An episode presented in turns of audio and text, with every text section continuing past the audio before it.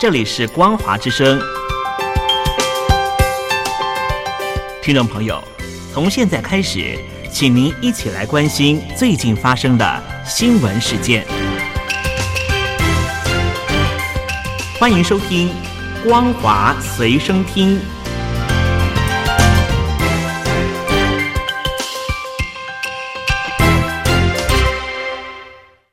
欢迎收听今天的《光华随身听》，我是兰玲，带您关心今天的最新消息。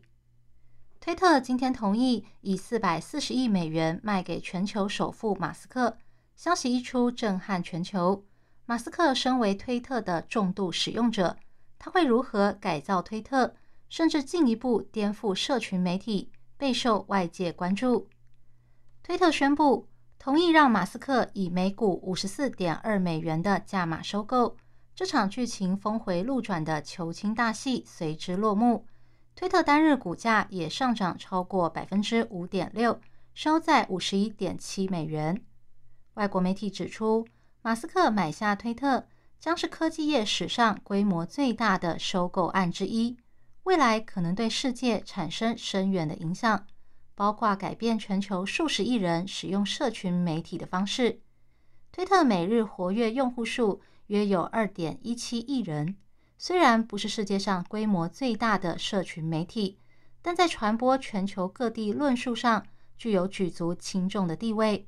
许多政坛领袖把推特当作扩音器，企业名人则将推特视为塑造个人形象和经营品牌的工具。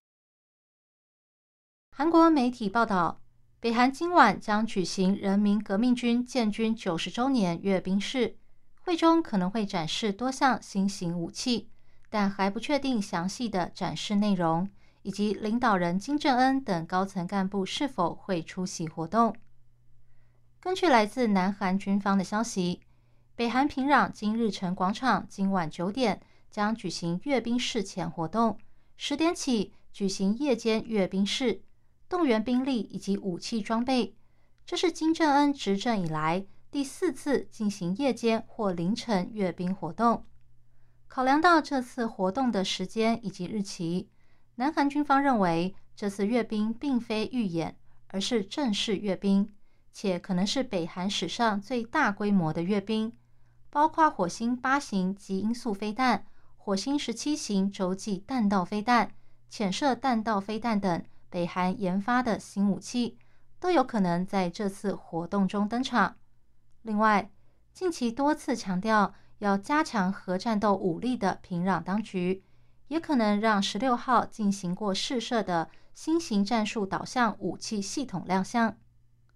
韩国媒体指出，北韩通常在上午十点举行阅兵式，但自二零二零年十月劳动党建党七十五周年阅兵式起，平壤当局改在夜间或半夜举行阅兵式。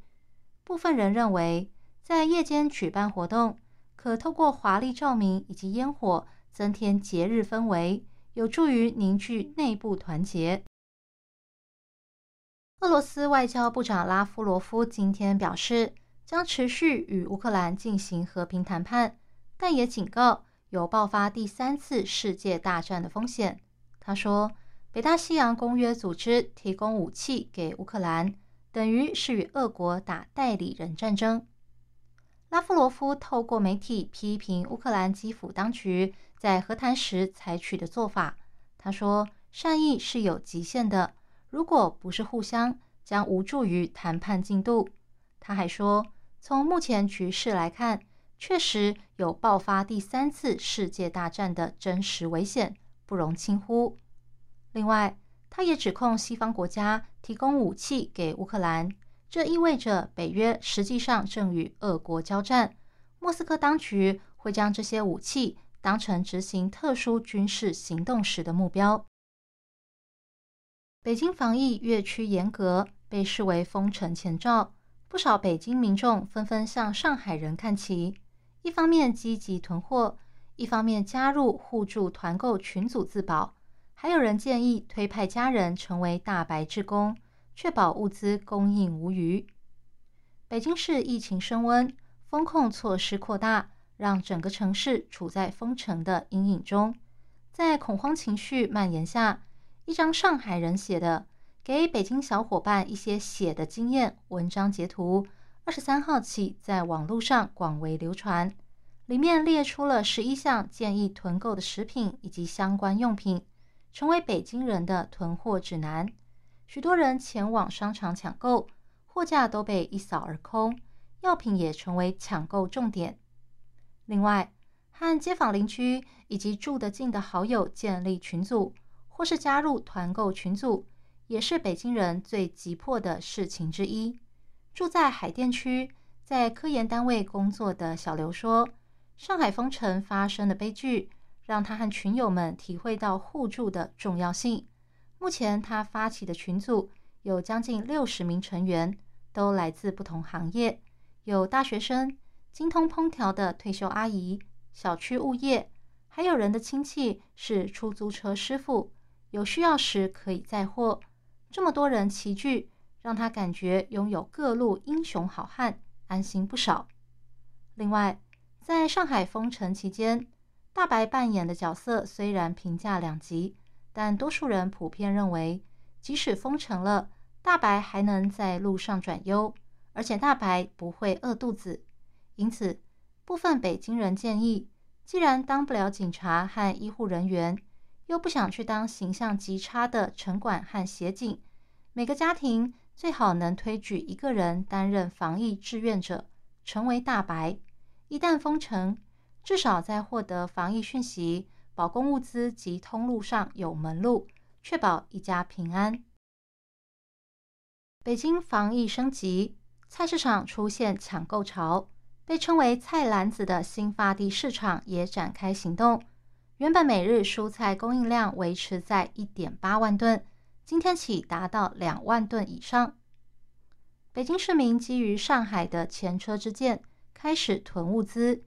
位在北京城南边、作为全市最大的蔬果和生鲜食品批发中心的新发地市场也跟着动员，吸引大批媒体前往采访。记者前往新发地市场时发现，进入当地需出示四十八小时核酸检测证明。市场内也设有核酸检验站，加上许多蔬菜已经被订购一空。有菜贩说，许多超市都来下订单，目前已经没有零售的蔬菜。除了新发地市场外，位在丰台区的月各庄市场，一名商人说。这几天市场跟他们开了几次会，要他们多备货，确保周边民众每天都能买到新鲜的蔬菜。以上新闻由兰陵为您编辑播报，感谢您收听今天的光华随身听，我们下次见。